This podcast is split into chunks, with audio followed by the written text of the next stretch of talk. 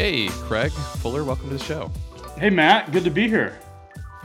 yeah, it's fun to reconnect. It has been a little while since I left the world of uh, supply chain and freight, and you are still in the thick of it. I am, yeah, even more so perhaps than than what we uh, than what I was when when you were sort of in it. Yeah, yeah, and and uh, for for those that don't know, I, am really excited to have you on because FreightWaves is a name that uh, in in that world, and which was my world for you know ten years or so. Uh, FreightWaves is a very uh, I don't know. It's just a growing brand that is uh, really exciting, and I wanted to have you on because I think there's probably a lot of folks that listen to this who aren't from that world, and uh, understanding how you built a business that is a combination of media and tech um, I just think is is really interesting. And of course, there's the financial angles as well. So why don't I introduce you? Craig Fuller is the uh, CEO and founder of FreightWaves, uh, which is a I mean, I'll just say you actually do a better job describing it than me, but I will say a, uh, a media uh, and tech company. I think of you guys often like a Bloomberg, um, if you will, for the uh, logistics space. And you guys have an incredible um, view into the world of freight and volumes and shipping. And for those that are not in this world, essentially, it's a when you see trucks driving down the road, um, Craig's uh, business probably has some data on that, as well as how much traffic is flowing and just the whole commercial uh, pulse of our company, uh, of our of our uh, country. Um, so yeah, uh, welcome, and I hope you feel free to do a better job of describing uh, your business for folks that are listening. I'm trying to do the layman's version. Yeah, no, I think I think you you know that I think oftentimes called the Bloomberg of freight. So you think about logistics. It's a nine point six trillion dollar industry globally. Uh, so it's it's obviously a really important industry. Uh, you know, uh, forty percent of the U.S. economy would shut down if there wasn't access to logistics. And so logistics basically is the liquidity of the uh, the physical goods part of the economy. So it's how do you move mm-hmm. product from point A to point B and then how do you manage uh, inventories procurement et cetera. And so what we're focused on is providing information media and data to companies that are providing the services of logistics. So our customers include people like ups and fedex dhl all the way to uh, very small mom and pop trucking companies uh, people that ship things like you know an amazon or a walmart or a p&g those are the folks that are tuning into our content and uh, mm-hmm. also the folks that are buying our data yeah, yeah, and and um, also something that I learned, um, it was new to me, was just how fragmented the industry is. You think of UPS and FedEx and those guys are the big brand names, but there's a very long tail of of uh, of both shippers and um, carriers, right? Yeah, I mean FedEx has less than one percent market share. DHL is the largest global logistics company, and it's probably around one and a half percent of, wow. of total logistics movement. Um, and so a lot of people just don't realize, as you pointed out, how fragmented. I mean, we think about how dominant uh, FedEx and UPS uh, are here in the United States and DHL is globally. It's a, it's you know obviously these businesses uh, have massive scale and yet they're a very small piece of what happens. And and frankly what people don't realize about logistics is you know most of the routing decisions happen within a couple of days of the shipment itself. And so companies while they may have a preferred vendor or may have agreed to a rate with their uh, primary supplier or a couple of suppliers and usually the larger high volume uh, uh, shippers or people that ship things don't have just one provider. They use a bunch of different ones for different uh, special needs, uh, and perhaps to keep it competitive. Uh, what ends up happening is most of the transactional decisions, routing decisions, are made within a couple of days uh, before the shipment, yeah. and so they're constantly dealing with this sort of fluctuation and supply and demand. You're constantly dealing with disruptions, and certainly yeah. if you saw what happened during the COVID crisis, I think everyone can relate to this. As you walk into your grocery store, and there's no meat or there's no uh, you know, right. uh, antibacterial soap. And then the next day you walk in and there's meat. Uh, you know, the meat aisle is full. Mm. And that is the mm-hmm. magic of logistics. Um, but that's yeah. the reason supply chains are, are constantly under duress is companies are only keeping a finite amount of inventory and it's hard for them to understand and project all of the demand that may take place, especially when the world is constantly full of disruption. Yeah, yeah. And, and I, um, I'm glad you brought that example because it, it is one of those exam- um, situations where you don't you know, a lot of people who are probably listening to this understand that, wow, it's amazing that websites even work or web applications even work because everything underneath them is like all these packets and this data and these frameworks and all these things that have to hinge together. And what I learned uh, and what you pointed out is like physical logistics in a lot of other ways too. It's also kind of an, a miraculous system, right? Where the fact that that ended up, the meat ended up there the next day, you know, just depended on so many moving parts and so many decisions um, and so much that happens i wouldn't say in a fragile way but a lot of stuff is just in time and um, it's just amazing that it all works and I, you know i think um, it, and, and, i don't mean that in a derogatory way it's it's, it's, no, like an it's, an achievement of mankind right? it's well i uh, think the, the i think the more interesting achievement or the more interesting sort of an, uh, a viewpoint is that it does work and oftentimes mm-hmm. the reason the industry isn't remembered eh, or even thought about by most people outside of it is that it works and we take it for granted so take these yeah. you know take covid you know the lack of certain resources all of a sudden logistics professionals people like oh these guys are on the front line these girls are on the front line they're doing stuff that's really valuable for us mm. and there's a certain level of appreciation that has taken place uh, that yeah. did not exist before because they realized how critical uh, these these uh, these individuals were. And I think oftentimes we take it for granted. And the reason we take it for granted is it works so beautifully and so often. And you can look at the news around the election and the postal service. And look, I'm not going to get political because this isn't the right forum for it. But regardless of what you um, sort of read into uh, you know the changing of the postal service business model the reason it's causing such distress is it's the uncertainty if you make changes to the business model uh, mm. It's the uncertainty of what happens. And I think because mm. of that, we're so used to getting our mail, getting packages and parcel. And if you're in, you know, sort of bigger logistics, getting trucks, when we expect them to show up, that we just take it for granted and we don't think much about it. But there's this yeah. entire industry that you know uh, employs so much. If you look at the number one employer in the United States uh, in 29 states uh, around the country, uh, it's trucking and truck driving mm-hmm. jobs are the number one job in 29 states. And so you look at that; these are really important jobs that people are doing every day, and nobody thinks about it because we take it for granted. Yeah. And we yeah. take it, at, and that's because the, the industry works so beautifully even though it's mm. all stitched together. It's like the right. internet. If you think about how the internet works, you know, it's very fascinating. I think we're all still in all the internet because we grew up, at least my generation, you know, I'm 41 years old and Matt, I, mm-hmm. I, I, don't know. Uh, you're 38, you I, right behind okay, you. So you're, yeah. you're, you're, you and I are both of the same sort of generation and we're sort of still in awe of the, the, the internet because we grew up without it and we look yeah. at our kids and they're you know they'll never know what it was like pre-internet and yeah. uh, they'll probably take it for granted because they and you can see this when wi-fi doesn't work or when their phone you know i have a nine year old when the phone doesn't work he doesn't understand why wi-fi has to be he has to be near a wi-fi router for it to work yeah. It, it's because he takes it for granted because and so Completely. all of these things are sort of playing out and i think logistics yep. the reason um, it's so miraculous is because it does work yeah, yeah, and and so to segue into into FreightWaves in, in your business, I kind of think of just to extend that uh, metaphor. You know, uh, think about AWS or the cloud and DevOps. We're all familiar with, and and, and we we're also familiar with elastic pricing and reserve pricing and ways you can lock in resources and also just be at the mercy of supply and demand for resources and pay you know spot rates. Well, it turns out that in the world of logistics procuring resources in terms of someone to carry your goods uh, has a similar dynamic where supply and demand is constantly affecting what things cost and what it costs to move something down the road. And your business, uh, at least part of it, is uh, providing information to people who are on the front lines of those decisions and helping them to um, essentially be at the right.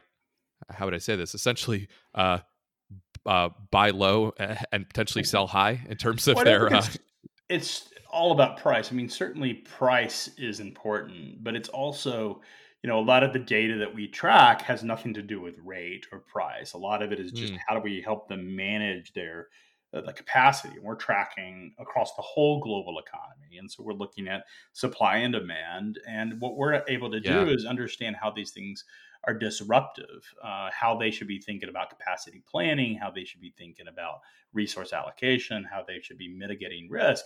No different than if you're managing an AWS account, you're trying to figure out how much capacity do I need, and you have to yeah. project out. Uh, you know, very similar to what you're doing with your with your SaaS product, Matt, is you're helping companies understand the fundamentals of their financials and plan, make plans, and forecast out.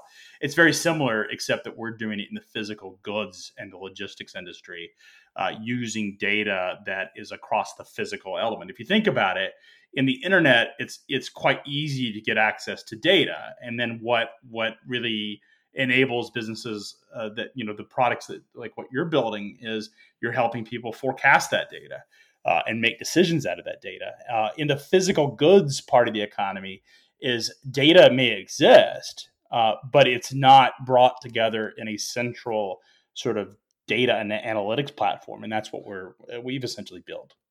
Yeah, yeah, no, I, and I appreciate the distinction too. It's like the, there's there's also, you know, and I'm sure somebody at, at Amazon can uh, can roll their eyes at this because it is finite, but it, it does seem a lot less finite than when you're talking about how many trucks are going from point A to point B today. Um, there's just there's only so many, and um, there's a competition there too, right? Yeah, for sure. I mean, there's a you think about in the in the internet world is that we think about it as infinite, right? Um, but in um, the physical world, there is a, a, finite amount of capacity, or there's a finite amount of truck drivers, and yep. so that is what you're constantly dealing with is this sort of mismatching of supply and demand, and because the margins, you know, in in the AWS world or in the internet, margins are you know, probably in the 70 to 80 to 90% uh, ratio. Yeah. So it doesn't really cost much for Amazon to sort of turn turn up a new server and sort of sell that capacity. But in the physical goods part of the economy, trucking, you know, is operating in the 90% uh, cost of goods, or you're talking a 10% margin. And so, because of those very finite margins, these trucking companies don't go hire drivers more than they have uh, demand, and they don't go buy mm. trucks when they don't have demand. And so, there's this constant battle of supply and demand, which we don't understand in the internet economy because basically, I can run a website and it costs me a same, almost the same amount of money to have one person visit the website as it does a million. And so I don't really think about every yeah. incremental user costs money, which is why SaaS is so magical and why it, the internet is so magical because the margins just are, are so so expansive as you scale. In the physical goods of the economy, it's completely different, where there is a finite cost of goods sold that is directly tied to the revenue element and, and so it, it, it it does matter and that's why companies are so sensitive to understanding what's happening that's why the data frankly is so valuable. Yeah yeah and and that's a great segue because I, I, wanted to give folks a primer on uh, on the space that you're in um, and uh, with that set up i think what really fun to talk through is um, i think of it as two parts kind of customer journey so somebody who and we might have to go back in time a little bit, but somebody who maybe never heard of you guys, just learns about you guys, sort of where does that sort of happen? How do they hear about you?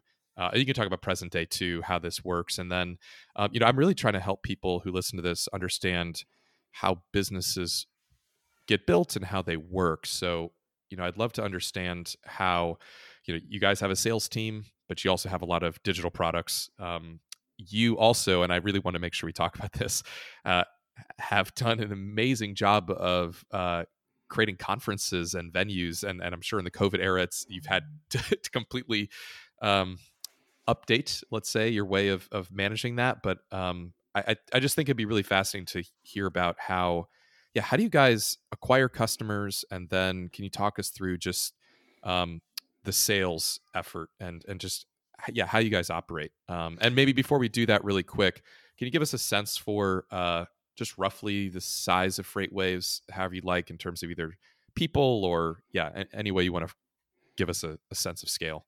Yeah, I'm I'm a pretty transparent um, CEO and and founder, and so the interesting thing is um, I have no problem giving out revenue numbers and and margin numbers and, and, employees because I'm in media, and anytime we hear something, we hmm. sort of run with it. So it's sort of hypocritical. If you think about a core of our business, and I'll walk into this is, uh, you know, 65% of our revenue is tied into media, which is all about taking information, and essentially taking and putting context to it. Uh, that's what a media business does.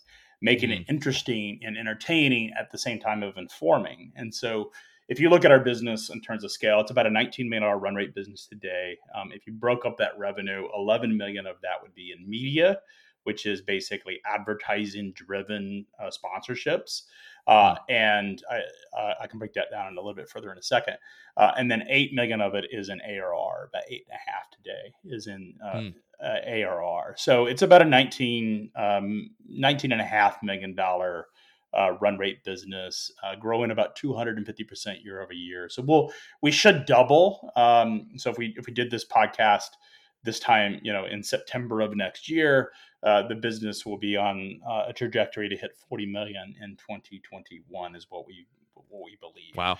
And so um, a lot of organic growth, and again, media. So if I sort of described it to someone on the outside, is effectively we're a content supported SaaS business. Um, that term is is starting to pop up. People are starting to talk about content marketing, mm-hmm. content uh, distribution, uh, but we do it as a business, and essentially, um, content as a service is the best way to think of it. Is effectively what we do is we've we've created this business model. I think Bloomberg is is constantly a, sort of a comparison to us, and in fact, the folks at Bloomberg have compared us to. If you you know we have a relationship mm-hmm. with Bloomberg, and they've said, "Oh, you're the Bloomberg of freight." Like to them, that makes sense, and to people who understand Bloomberg's business model, it makes sense.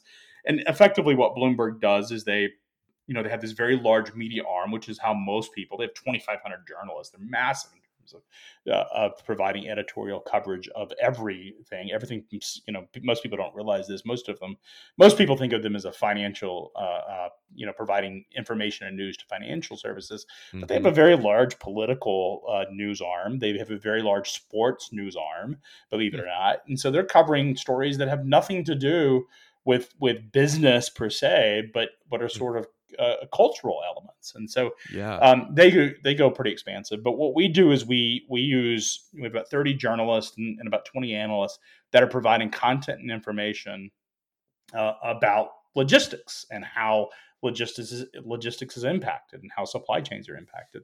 Um, so the company's about 140, 150 employees, 50 of which work directly in the content production part of our business. Uh, and um, uh, and so that's what they're effectively doing. And what we what we're actually doing in terms of monetization is we're taking our data product that brings uh, basically brings information to our journalists, and our journalists are then providing context mm. to the data. Very similar again to Bloomberg is a great example of that. Is that basically they're helping. Uh, what our journalists are doing is twofold. One is they're uh, bringing the data to life. They're bringing context to the data, which helps people want the data, right? They want to mm-hmm. have access to that data, but it also helps inform the story and it helps uh, helps give some some proof points to the stories that they're producing. And that's effectively what we do. And then we sell advertising, non-competitive advertising, to companies in our space, in the logistics space broadly, that want to reach other logistics professionals. So a lot of them are vendors, like technology vendors to logistics professionals, or perhaps they're a trucking company that wants to reach truck drivers for recruiting purposes, or someone mm-hmm. like Amazon that wants to uh, recruit independent owner operators to come into the logistics network, or perhaps mm-hmm. shippers, people mm-hmm. that ship things. And so yeah. we're selling advertising to help essentially uh, pay uh, a generate a margin and b what it does is it, it helps us create a very efficient top of the funnel for our SaaS business because effectively we're putting out so much content about our SaaS business that's free that mm-hmm. is being paid for by advertising and that helps people say oh i want this saas product i want this data uh, yeah. and and they essentially go buy it I, I love I love that flywheel or that that feedback loop that you have between the two, and I think it's it's funny in the SaaS world. There's a lot of talk about content marketing and long form and all these things, and it's always well, usually, um, unless I'm talking to you right now, it's a we do that, of course, but it's kind of like, yeah, we write a blog post per month or per week or even per day or whatever it is. But I mean, what you're talking about is it doesn't even it's not even the same it's a, it's a media business right and yep. it's a it's a pillar of what you do not a yeah we do content marketing for our saas products like no we we do media and um, i'd love to understand like how how the heck did you start that from from scratch? Like, what were your early hires to start that, and, and how did you make the decision to go um, that long into it as opposed to yeah, let's write some blog posts, right? Um, yeah.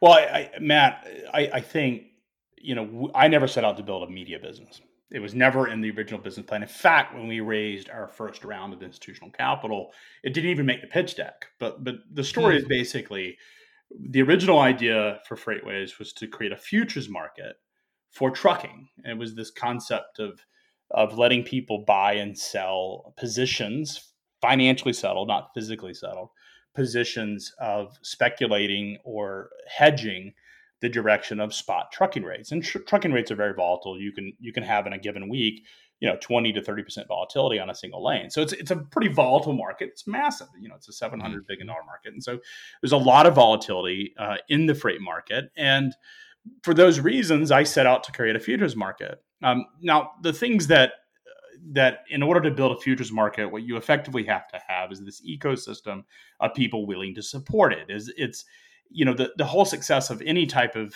uh, market where there's speculation in financial markets is you have to have people that a believe the market is going to be successful and it's liquid and it solves a problem and the best way to create liquidity is evangelism and education so obviously having a mm. strong information and putting out a lot of information about those markets is important. So one of the things we tried to do was get uh, PR. Um, we we actually reached out to a lot of the major media outlets in uh, national media, and they wouldn't pick up the story because they didn't understand the combination of trucking and futures seems a little difficult um, mm-hmm. for obvious reasons.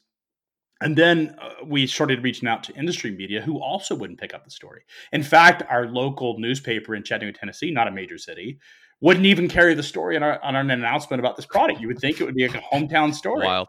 Yeah, uh, yeah. And, and, so they just they couldn't understand it. Nobody would. And I think hindsight, sort of 2020, is a difficult story. Um, mm-hmm. And so mm-hmm. we we ended up talking to some publicists and PR agencies that uh, also blew us off. And they're like, I, I, this is a really difficult topic. It's not something I'm willing to undertake.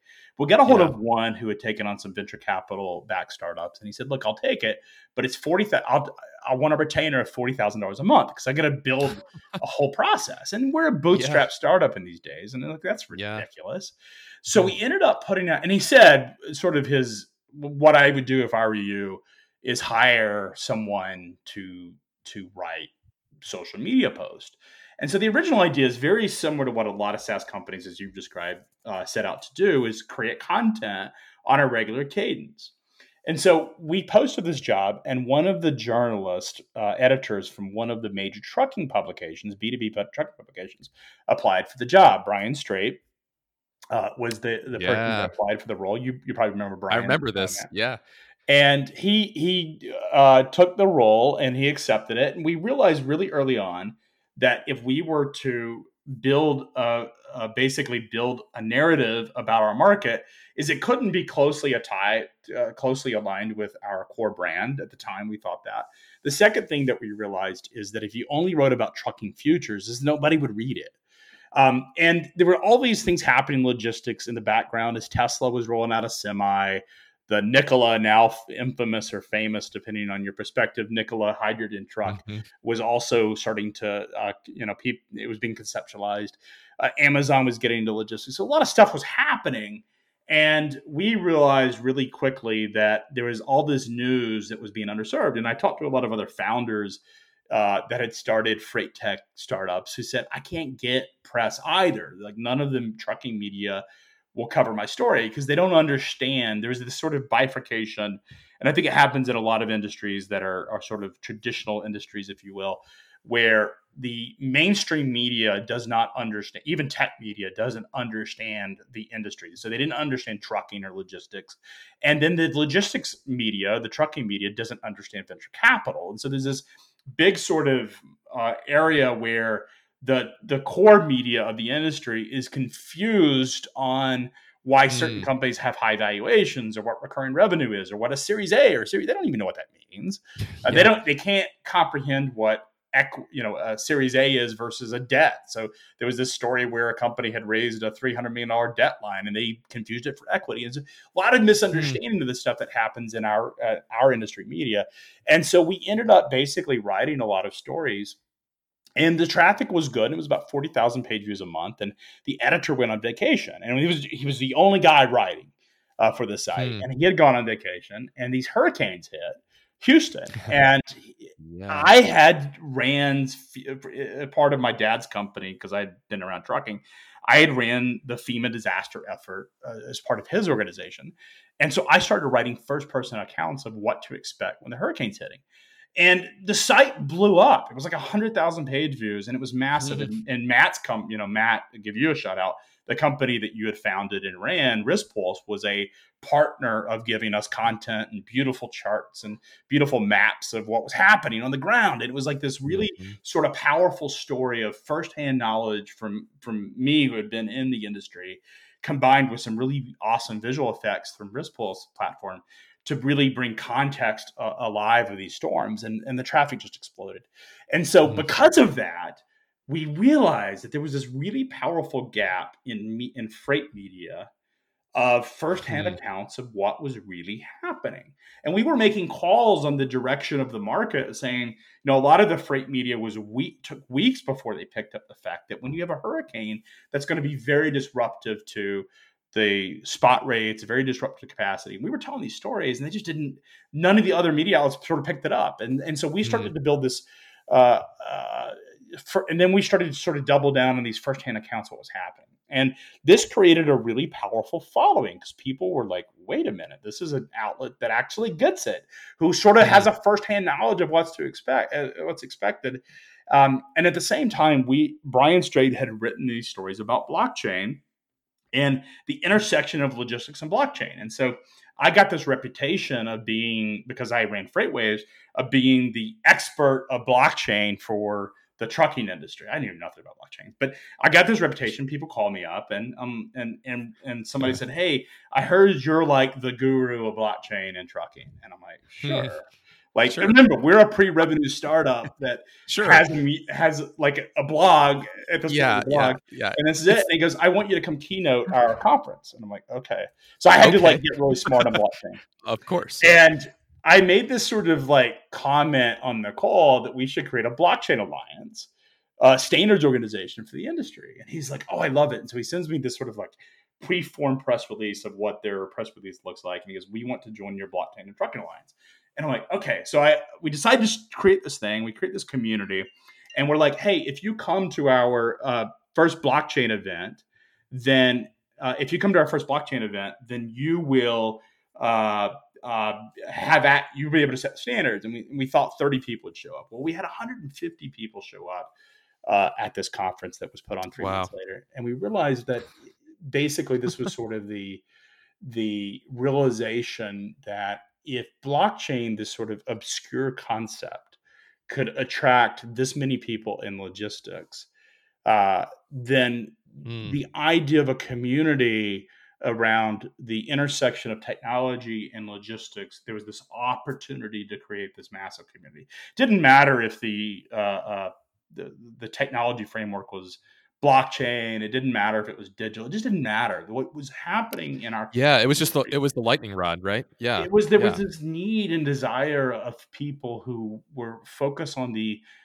development of technology, implementation of technology, and trying to understand technology in this industry that had um, never really had uh, sort of a community around technology and innovation that was coming together to say we want this. And that was really what we determined. And we knew the blockchain thing would sort of it was either going to be really successful and all the sort of prognosis was going to prove that it was super successful or it wasn't at all. And what we knew is okay so if if this is real we have all these people coming why don't we double down on this community and we will separate the folks that are sort of the blockchain, uh, uh, you know, true true believers and people that really want to be a part of the blockchain organization. So we basically handed the association over to the members and said, "Look, you guys, you guys go do what you need to do around standards." and then we'll take the group that wants to be a part of this community and we'll build this whole community element to it around this brand FreightWaves and that was essentially mm-hmm. what happened and um, hmm we hosted our first uh, so we hosted a blockchain event. It was horrible the first one we did in november of 17 because again we expected 30 people 150 people show up. And it was just massively overattended and underprepared. It, it, was a disaster. Like we couldn't print things had no no it was like a, the worst event you could host. And i was like i'm not putting my name on this anymore. People were still awe of it. Like i can't believe you put this together but yeah, yeah. we decided when we were going to do the next event that we were going to do it on a much larger platform around mm. logistics innovation, broadly defined. And we were going to yeah. do an event with the blockchain group on one day, and then this, the day two and day three would be dedicated to logistics innovation.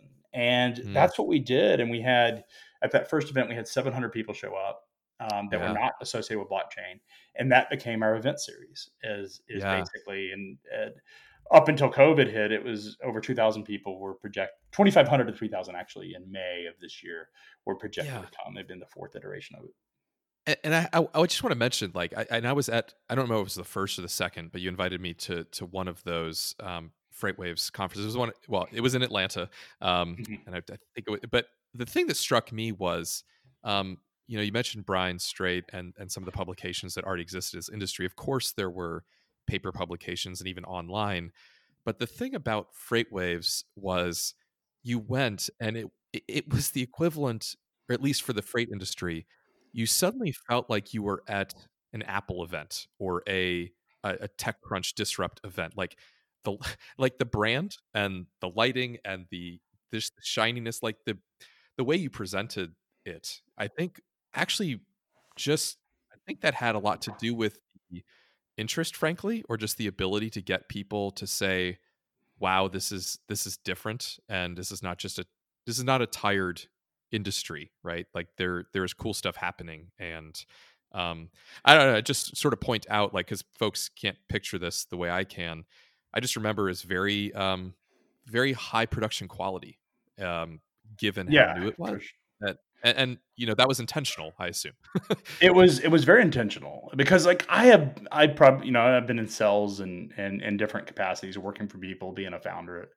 and i go to probably been i i, can't, I haven't counted it but i would i would guesstimate i've been over a couple hundred events if i were to sort of calculate it mm-hmm. and the vast majority of them suck i mean let's just be honest most events yeah. are like you don't go for the content you go for the networking and even then it's sort of like at the bar is mm. where you do most of your networking but yeah. there's been a few events that sort of stand out. Like CES stands out because it's just it's almost too immersive, right? Dreamforce sets out uh, stands out mm-hmm. because of mm-hmm. the sort of production quality of of what Salesforce does, and you and and and they tend to in payments. When I was in the payments business, there was this conference called Money 2020. They also now launched Shoptalk as a series, and, and there was other conference called Finovate. But it was basically that technology and innovation was the focus. But the other thing about events that I don't think a lot of people realize is that there's a lot of subliminal sort of elements that go into the, the production. So we, as you mm. mentioned, LEDs everywhere. Well, that's intentional. It was it's meant to sort of show a high tech look and to give it essence. Basically, you walk into the exhibit hall. There are no booths. You basically plug in a laptop and you have a kiosk, and it's meant to be very tech around. The tech is the conversation, not the mm not the mm-hmm. brands themselves. And so we focused on that.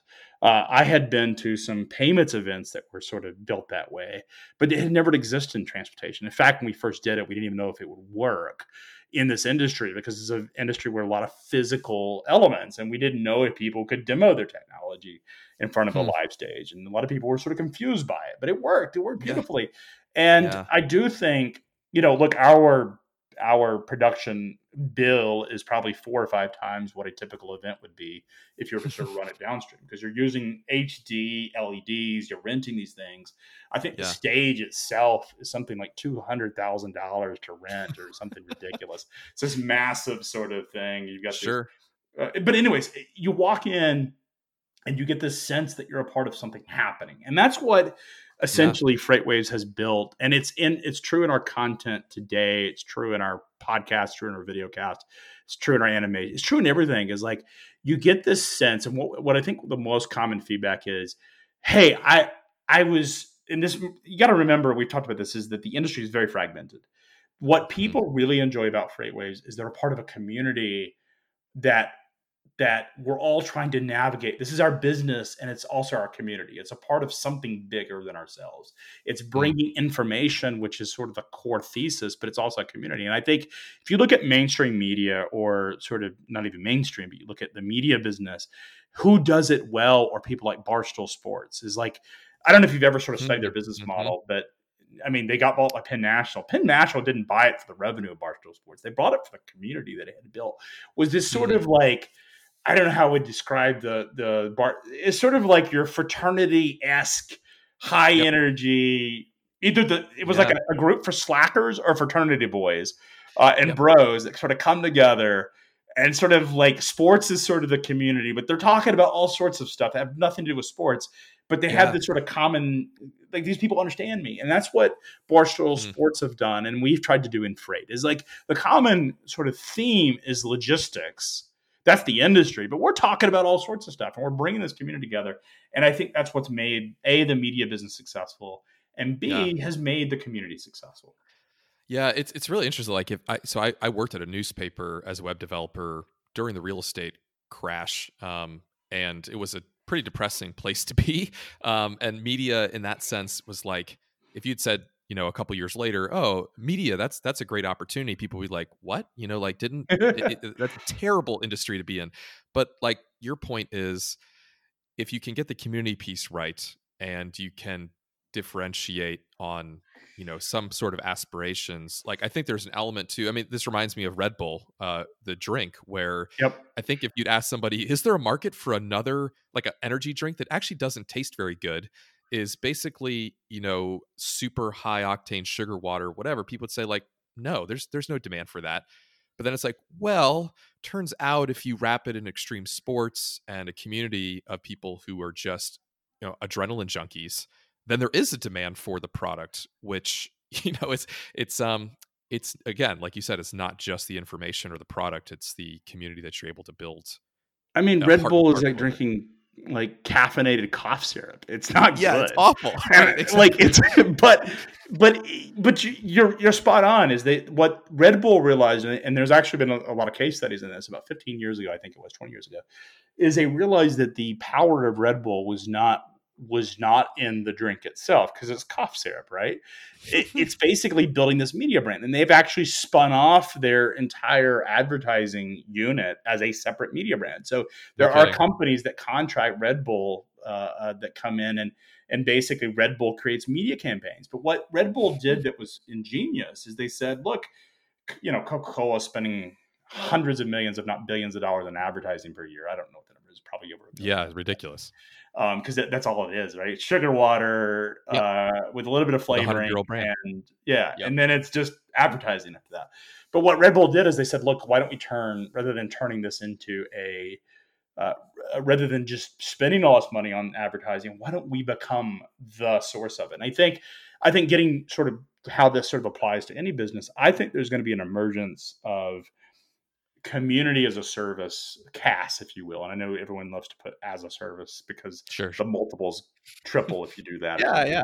Uh, right. But but I do think there's an element that we're seeing, and we saw it with Barstool Sports got bought by National. Look what it's done to their stock. Their stock's up like a thousand percent since that acquisition.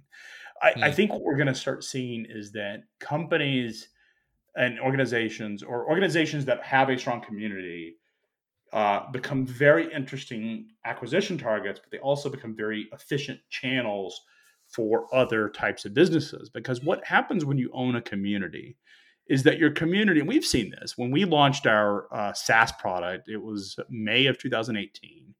Uh, it was a brand new type of product. It had not been uh, that had not existed in the industry, providing sort of fundamental data for the freight market uh, something the industry needed, but they didn't know they needed.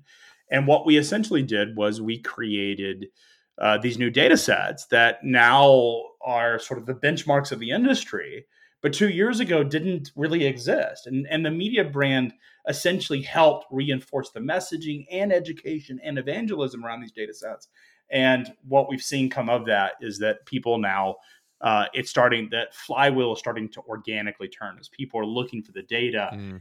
Uh, because they've they've heard about it, they've seen it, it's been evangelized, and they uh, want to have access to it. And I think that's what we're we've seen with our media brand is it, it effectively helps support that. Now, keep in mind the media brand's generating really nice revenues and frankly margins that are comparable to our SaaS business. You know, hmm. we have a media brand that's that's in the 70% margins which is roughly equivalent to yeah. what our SaaS business are, growing at yeah. a rate that's roughly equivalent to what our SaaS business is. So it's interesting because I do think there are a lot of opportunities to replicate what we've done in freight to other industries.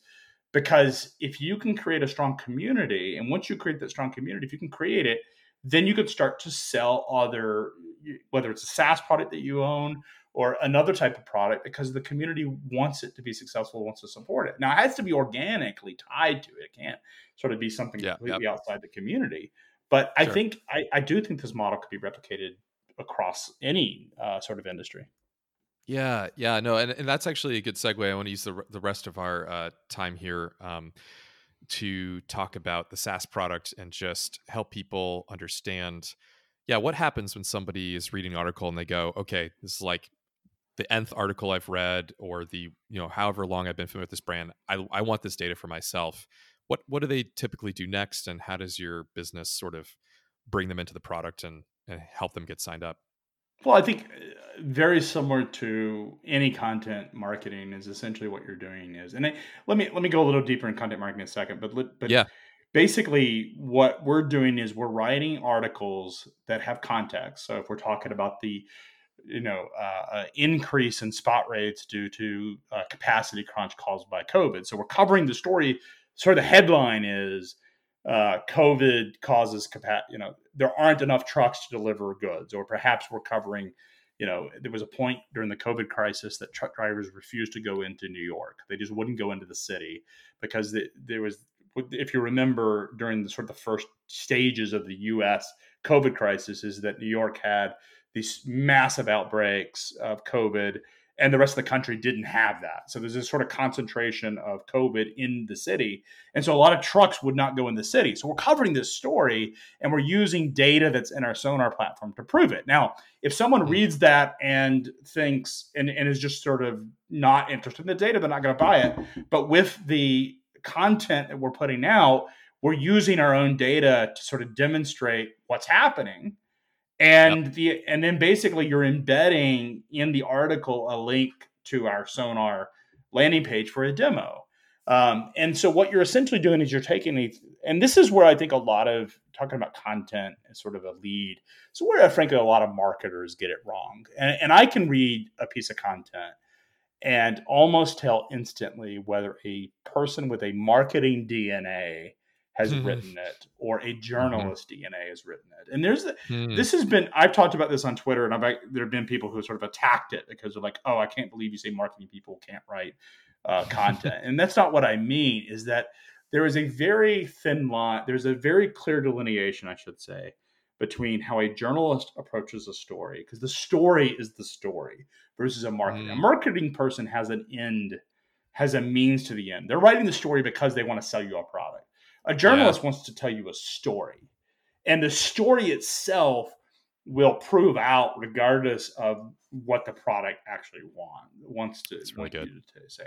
And so the journalists are, are basically using the data to inform the story versus uh, using a story to inform the data and and i think that helps uh, that's the big differentiation so if i were to recommend someone listening to this podcast, um, if you wanted to build a content, uh, a studio or a content driven business, content supported SaaS business, then go find journalists. Now, here's the great thing about journalists is there was a story I read about 10 years ago. And this was, if you think about, there's been something like 7,000 layoffs in media uh, in 2020. Um, journalists have been laid off every day. It feels like uh, and journalists, it, eh, there's one thing about journalists, they like to talk about journalism. Like they love their industry and they like to talk about the role, but it's usually like doom and gloom. Like they're really depressed. Yeah. Um, yeah. And, and, and, and so eh, there's just a lot of excitement in media. So they're always sort of lamenting on the state of media. Um, and one thing that's really interesting is that journalists are the highest uh, educated, lowest pay. The ratio of education to to pay scales is actually completely different. And so yeah. a journalist is willing to take a job at half what a marketing person is because they they they they wake up every day to tell stories. They wake up every mm-hmm. to find the truth. You know, that's their angle versus yeah. a marketing person wakes up to drive mm-hmm. your CAC number, of course. LTV number. That's, so yeah, yeah, more clicks, more views. Uh, that's it's it's um, and I think part of that is just that the world, you know, the world experiences what the, those two people produce differently, but I don't know that the world appreciates them differently. I can right? read it. No, I think a lot of people who aren't in it. And I wrote this on Twitter, and one of the somebody just sort of attacked it, like you're wrong, and I'm like, I don't know that I am. And the reason I don't think I am, I didn't make the case, but the reason I don't think I am is take a marketing person's copy, someone who has a marketing DNA, and they're mm. talking about their product. Like it's very obvious that they're talking about their product. And a journalist is much more interested in the story. Like mm. the the product yeah. will, and so that's a really hard thing for a lot of media fo- or marketing folks to get their head around. Is at the end of the day, what makes an effective story is the story itself and not the product. And like, yeah, I think that's very difficult. Uh, there was this this uh, Twitter feed um, a couple days ago that I saw where this person was like, "Why why don't same person who attacked me for saying that marketing people this whole argument of journalists versus marketing people.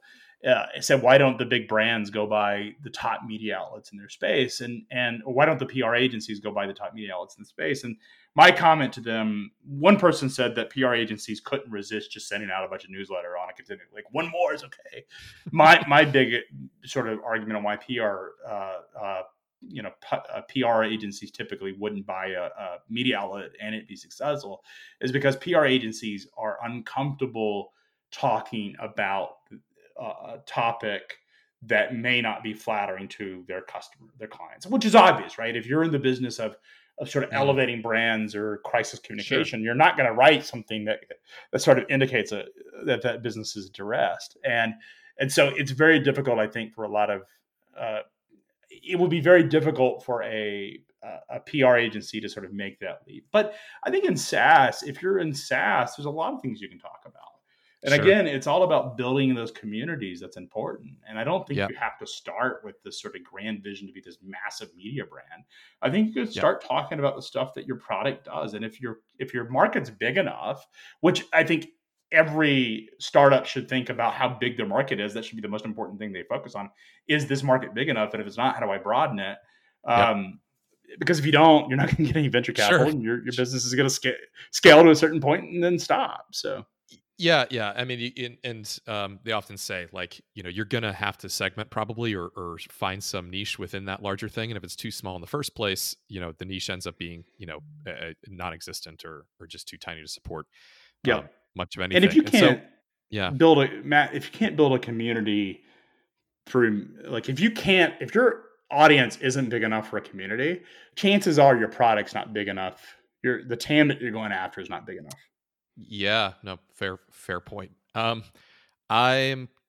Can you can you tell us a little bit about then uh, the product, what it does, and sort of how you price it? um, now that we know how yeah, folks great question. sort of ar- arrive there because i think sales is hard um, and you still have a job to do there but uh, yeah what is that what is that experience like yeah so it's so essentially um, our media business creates top of the funnel as we've sort of discussed that top of the funnel creates the opportunities so, so what the product does is it's a data analytics so we think about sort of the uh, the term BAMF, uh, which I don't know if I should cuss on this thing, but if you think of what BAMF stands we'll deal for, with it. Yep, yep. badass motherfucker was yeah. you like so so it's benchmarking analytics monitoring and forecasting. That's what essentially at the end of the day it does. It used to be baf and then i realized we also monitor. So think about like monitoring weather. You're mo- you're sending alerts when there's a weather event or there's a disruption yeah. to capacity. Essentially that's a monitoring activity. So now it's bamf which is beautiful. So anyways basically what the product does is, is it, it, creates benchmarking for you so your business uh, compared to other competitors or your business compared to the market. So it's benchmarking. Analytics, it's a whole analytics platform. So it's sort of Tableau for logistics, but it you know it's not as deep in terms of all the u- sort of functionality of Tableau.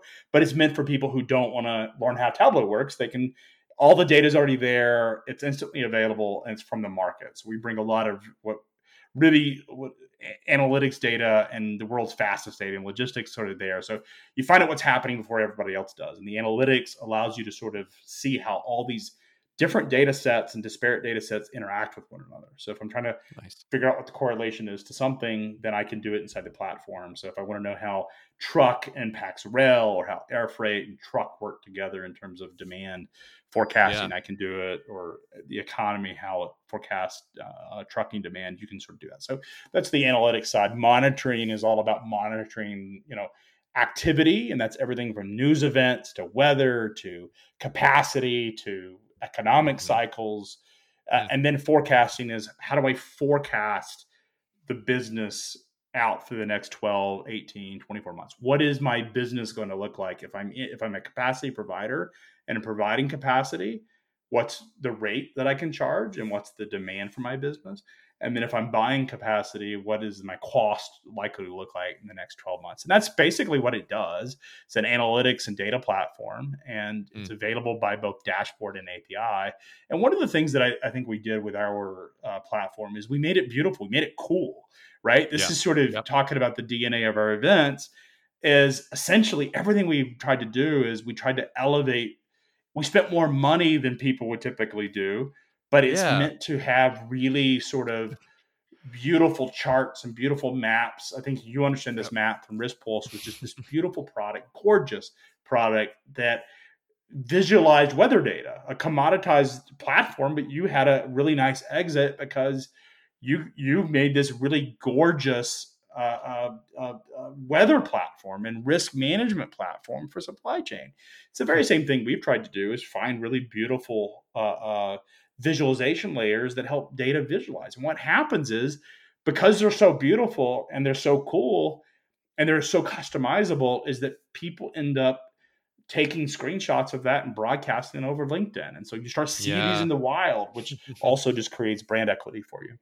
Yeah, yeah. No, that's I uh good taste uh goes a long way. And it's you know, we'll never talking about why that's important and we'll also never sort of stop failing to convince some people of that but that's fine that could be our little secret that's you know hidden in plain I, sight I, but i think you know our data scientists will argue that the data is important right like they they're fine with a flat file with a bunch of numbers in it mm-hmm. and that's as, that's as good as it should ever be like all we should do is invest in that and it's yeah. like no but the the people writing the checks are not they're not going to be looking at a, a bunch of code or, or a bunch of numbers they want to see it visualized they want to see it make instant decisions and that's why having the beauty factor, having the analytics factor, having the ability to look at a chart and instantly understand what that chart says to you is important. Yeah. And I think beauty yeah. does sell a lot of SaaS products.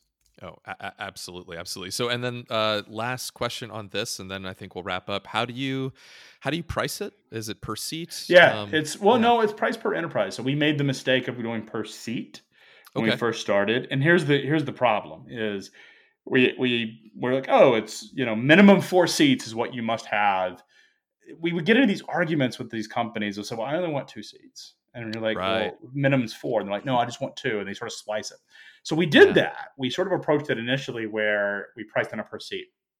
But what happened is we had this very large company in our space, billion dollar plus company, said they only wanted two seats. And like, look, I'm only paying for two seats. And this was sort of like a take or break.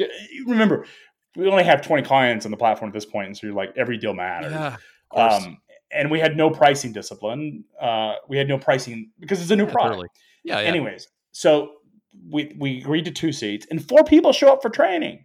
And you're like, wait a second, like what's going on here? paid for two, uh, but four people are here. Can you count? So we decided to end that because ultimately, what we're trying to do is drive to a, a number, and we basically approached it and said, based on the scale of the company is what we should charge them. So a company that has one mm. truck is getting, you know, if you think about it, at the end of the day, the decisions they're making is not about how many transactions because they don't do any of their workflow inside of our platform. They're making decisions that so a company that's got a thirty billion hmm. dollar transportation budget sure. is going to make a, if they get one percent improvement on thirty billion dollars, that's three hundred million dollar impact to the P and L.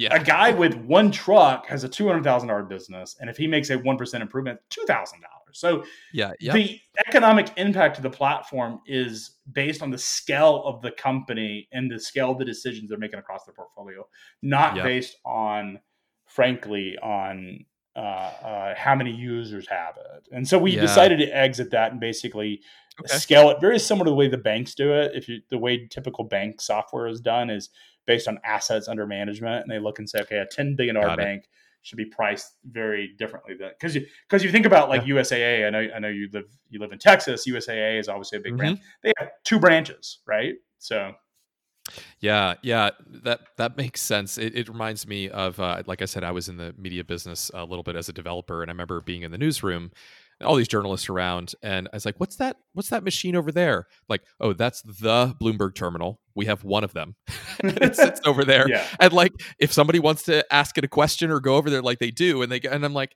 oh, okay, that's that's how that works now. I don't think that's their, you know, obviously Bloomberg normally you've got traders and trading desks and like seat based makes sense, but if you've got a different, you have to be really careful because, like you said, if with certain segments you're selling to, it's not it's not seats, it's you know anybody can look at the dashboard on the on the 40 inch plasma screen or LCD screen and, and make Yeah. a decision. Um, so you, you got true value based pricing, and is that that's essentially how that works? Is your sales team is figuring out a value based price, and um, you know, so Pretty far much, so good yeah. in terms of adoption. Yep. Okay. yeah. I mean, look, our average just being you know talking about disclosure. You know, our average contract's about twenty five thousand dollars per contract per year. Okay. And that that you know sort of the range of that is the lowest like four thousand. I think the lowest we have right now is like four thousand dollars, uh, all the way up to half a million. Um, and Got so there's a pretty big range, and obviously a really small company is not spending half a million, and a really big company isn't getting four thousand dollars. So you could sort Yeah. of figure out that you're somewhere around there. Uh, and they all tend to cluster based on the size and scale of the companies. I mean, ultimately, um, you know, if you're in SaaS, there's the initial sort of bringing them on board, and then it's how do you expand them. Yeah. Um, and so, obviously, as we add new data sets or new product features or sort of sort of scale it, we we, we Mm. want to continue to expand that. Yeah. And does the sales cycle vary by the size, or is it pretty constant? You know, Like it's it actually pretty constant. So here's the thing that's interesting about a community is our average. If you look at our Salesforce implementation, it'll tell you that our sales cycle is 52 days, which is pretty efficient for a $25,000 Oh, yeah. product, right? Yeah, it's good. the, the problem is that you got to remember that we have this community. So oftentimes people are in our cycle and may not realize it because there's that subliminal element of reading our content. And Sure, what sure. ends up happening is like when COVID first hit the United States, I call it the NBA moment when the NBA shut down was sort of the the broad sort of awareness that COVID is real in the United States, and and all of a sudden people came. I remember that. So night. take that. All of a sudden, we closed from the NBA moment to the end of March. I think we closed something like 25 big deals. Uh, it was Wow. huge for us because people were Man. already in our funnel and they're like, instantly, I need this data because nothing else Yeah. is telling me what's happening. And so while our s Hmm. official sales cycle is 52 days, um, there's this, we're dripping content out for, for oftentimes people for years. I mean, we're, we're now in discussions with companies that we talked to you two and a half years ago. And I think the other thing to Hmm. remember, if you have a community, you never lose a deal. Um, and what I mean by that is you may not get the deal today, but if they stay connected to your community, Man, you own the it- lead, if you, you, own the Yeah. lead and you're giving them a bunch of content for free. Eventually, if they have something that you can help solve for them, they will reach out. That's been our experience with it. Yeah, yeah, they're not going to overlook you for the ne- for the next guy for sure. Um, well, this is awesome. Um, we're coming right up on one hour, uh, which is a healthy length, and I think we, uh, yeah, we learned a ton about um, how this works. I know that I am actually more inspired to figure out how to create content from that journalist perspective. So, um, Craig, thank you so much for joining me this morning and sharing how FreightWaves works. Yeah, thanks, Matt. Really appreciate it. I would say one thing if you do go down the road of creating content, there's a temptation to use like Medium and, and Substack. I would just be very, very careful. I think owning your own URL and owning your own instance is really critical because then you get the Yeah. data and you're not sharing it with some other platform.